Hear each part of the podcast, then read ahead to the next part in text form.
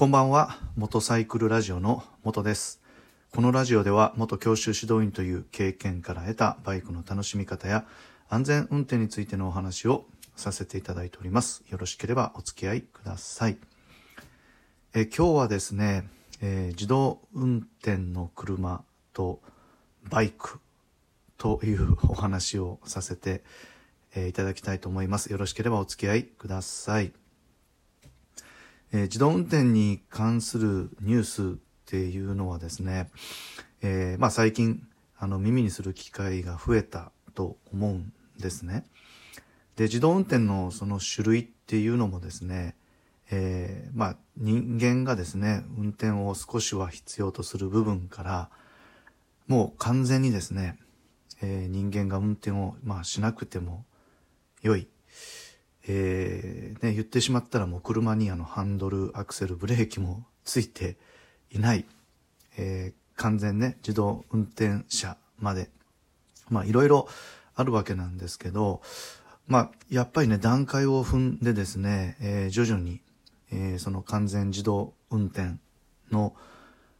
車の登場に向かっているような、まあ、気がするんですね。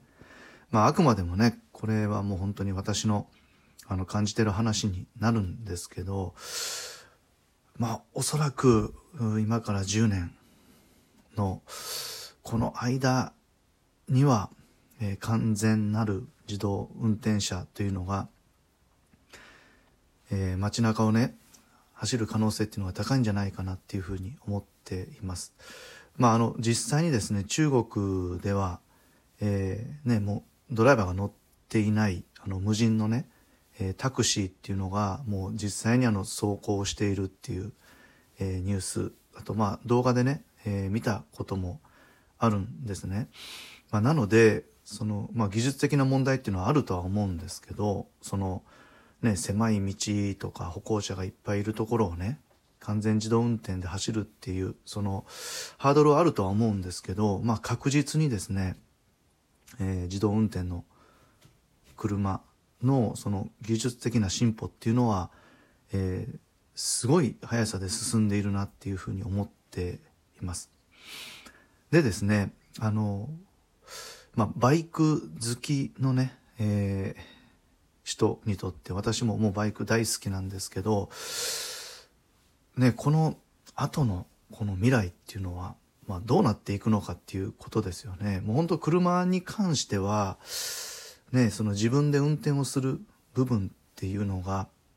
まあ、完全にね、本当になくなるっていうのが、まあ、いつかは来ると思うんですけど、まあ、段階的にですね、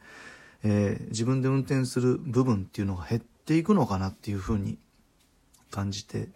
います。ね、どうしても、あの、ね、人間が運転することでこのミスっていうのが、起きて事故につながっているっていうのがあるので、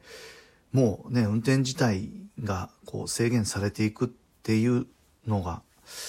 この先では待っているのかなっていうふうに感じているんですけど、バイクについてですね、このバイクに関しては自動運転の話っていうのはあの聞いたことがないんですね。まあ実際そういう話があって私が知らないだけなのかもしれないんですけど、バイクのね自動運転これに関しては本当になんか一度も耳にしたことがないんですね。まあなので、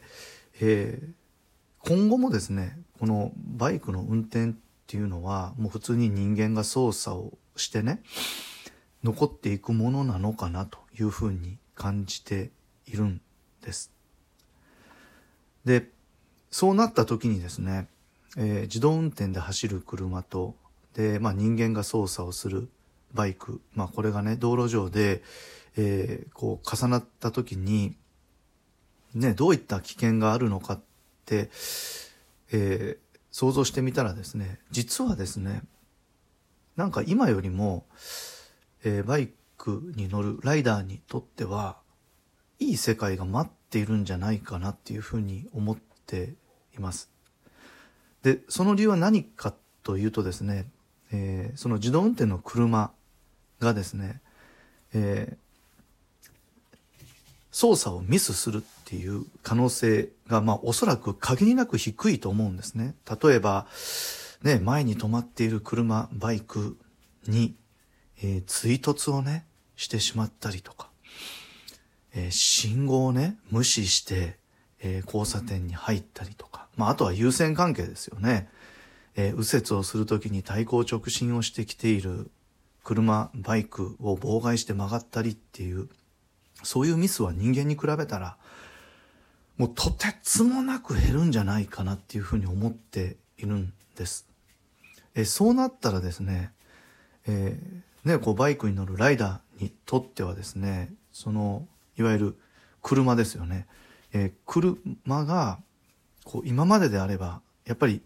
あの脅威になったり脅威に感じていたっていう部分が、まあ逆にねあのこう安心してえー、その自動運転の車に対して、えー、まあ、信頼を受けるというか、あの、信用して道路上を走れるってなったら、こう、今までよりも、あの、バイクをこう、本当にね、えー、その交通事故っていう部分から、まあ、遠ざかって楽しむことができるんじゃないかなっていうふうに感じています。まあ、もち、もちろんですよ。自分自身の、あの、運転ミスで、例えばカーブで膨らんでぶつかってしまったりとか、まあそれこそね、前に止まっている車に追突したりっていうのは、まあ自分のミスで起こる可能性っていうのは当然あるとは思うんですけど、まあいわゆる他のこの車、ね、ドライバーのミスによる、えー、本当にまあ恐ろしい事故っていうのは、まあ限りなくね、えー、少なくなるんじゃないかなっていうふうに思っています。ね、だからそう考えるとですね、えー、まあ私自身は、あの、これからのね、